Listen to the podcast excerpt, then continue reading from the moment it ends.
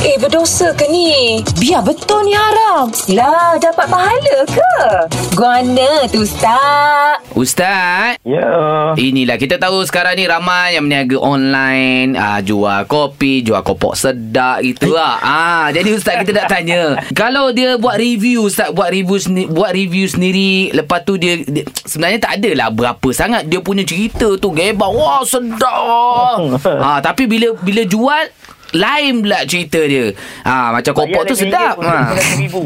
Macam mana ustaz? Macam mana? Maksudnya dia buat review palsu lah. Review palsu. Ah, Ah, contoh, ah, contoh lah satu lagi. Contoh kita orang ni dapat review kurang sedap tapi kita beria sedapnya, sedapnya. Ha. Padahal kurang Ustaz sebab dia bayar.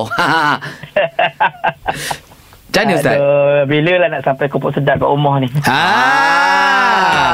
Okey, Sebab tepi. dia- PM tepi Ustaz. Dia belum beli airtime lagi. Dia belum beli airtime lagi. Okey, Nabi sebut dalam hadis orang yang menipu ni Nabi kata man rasyana falaysa minna. Hmm. Siapa yang menipu maka dia bukan daripada kalangan kami, kalangan umat Islam. Hmm. Maknanya Nabi nak bagi betul-betul amaran yang keras bagi yang menipu dalam perniagaan ni hati-hati. Hmm. Bukan bukan orang Islam. Apatah lagi yang dibuat perniagaan itu tadi kan macam saya sebut tadi itulah hmm. benda yang benda yang apa benda yang bukan elok tapi sebab dia punya marketing kau-kau punya dahsyat kan Hmm. lalu dia menipu orang Hmm. okay? tapi dia berbeza kalau kata macam sedap mungkin pada orang tu sedap pada orang tu tak sedap itu berbeza Betul? betul, betul. sebab lidah orang berbeza kan tapi Hmm. nak kata tak sedap pun review kau-kau tapi tak sedap Hmm. tak pada setengah orang sedap nak kata macam mana Betul. yang kita Hmm. kata sekarang ni barang yang dipromosikan tu orang kata tak sa- sampai dekat rumah tak sama dengan gambar yang dibagi. Tak serupa bikin lah Ustaz. Kan? Hmm. Ha.